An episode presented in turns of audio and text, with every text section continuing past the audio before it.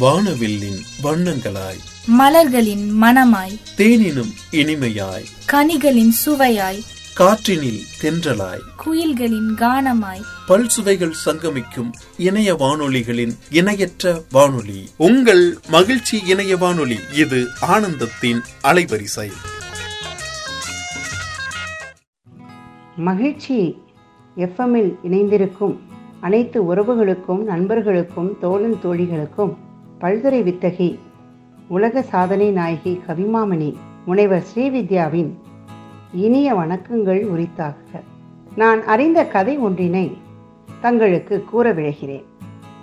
இல்லற ரகசியம். ஒரு சாது மரத்தடியில் அமர்ந்திருந்தார். ஒரு பறவை அவரிடம் சென்று பேசியது. ஐயா உலகை சுற்றி பார்க்க ஆசைப்படுகிறேன்.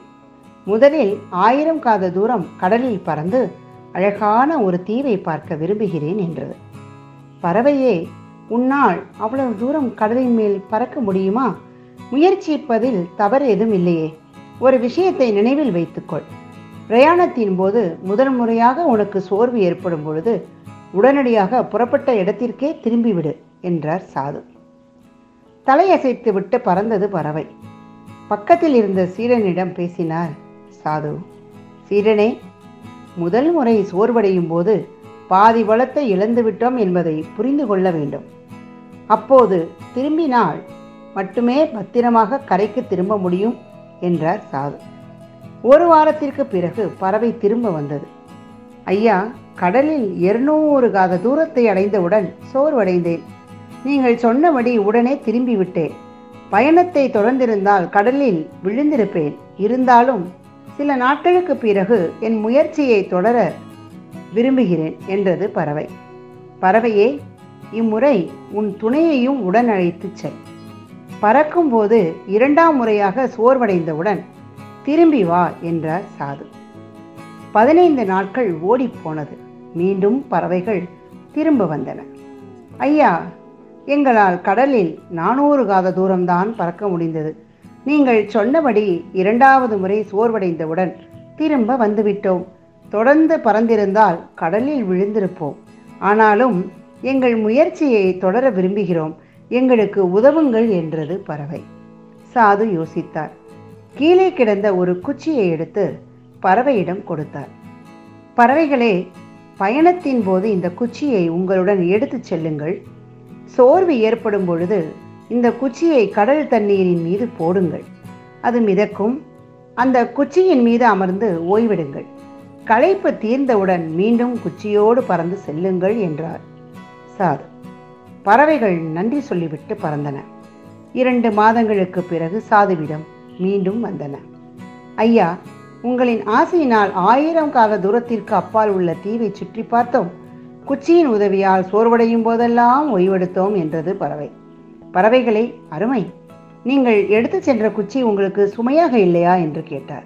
பறவை பேசியது ஐயா சில நாட்கள் குச்சியை தனித்தனியே சுமந்து பறந்தோம். சில இடங்களில் சேர்ந்தே சுமந்தோம். அப்போதெல்லாம் அது எங்களுக்கு சுமையாகவே இருந்தது. பல இடங்களில் எங்களுக்குள்ளே சண்டையும் வந்தது. ஆனால் கடலில் குச்சியை போட்டு அதில் நாங்கள் ஓய்வெடுக்கும் போதுதான் குச்சியை நாங்கள் சுமக்கவில்லை. குச்சிதான் எங்களை சுமக்கிறது காப்பாற்றுகிறது என்ற உண்மை புரிந்தது என்று சொல்லிவிட்டு பறந்தது பறவை. சாதுவை பார்த்தான் சீடன். சாது பேசினார். சீடனே பறவை முதலில் தனியாக பறந்தபோது எளிதில் சோர்வடைந்தது. துணையோடு பறந்தபோது அதிக நேரம் சோர்வடையாமல் பறக்க முடிந்தது. அதற்கு காரணம் துணை. ஆனாலும் இலக்கை அடைய முடியவில்லை. இலக்கை அடைய குச்சி என்ற கருவி அவசியமாகிறது. அந்த கருவி ஓய்வை கொடுத்தது சண்டையை கொடுத்தது பல நேரங்களில் சுமையாக தெரிந்தது. ஆனால் அந்த கருவியின் உதவியால் மட்டுமே இலக்கை அடைய முடிந்தது.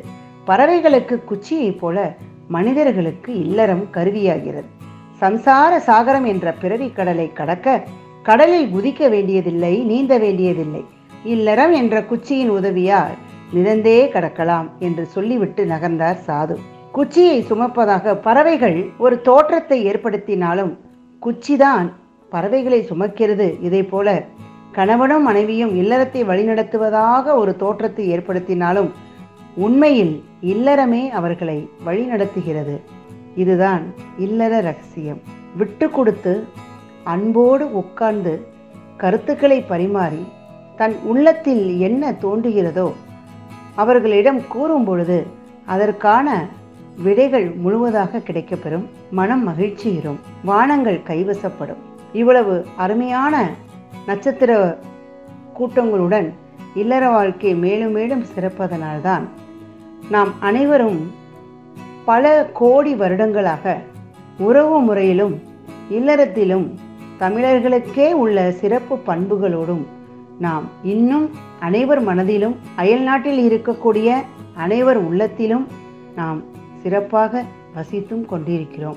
இல்லறம் என்பது நமக்காக என்பது போய் நமது குழந்தைகளுக்காக என்று உயிர் மூச்சு இருக்கும் வரை நாம் வாழும் பொழுதுதான் அந்த அருமை அடுத்த தலைமுறைகளுக்கு முறையாக எடுத்து செல்லப்படுகிறது. இக்கதையின் மூலம் நாம் பல விடயங்களை அறிந்து கொண்டோம். நன்றி வணக்கம்.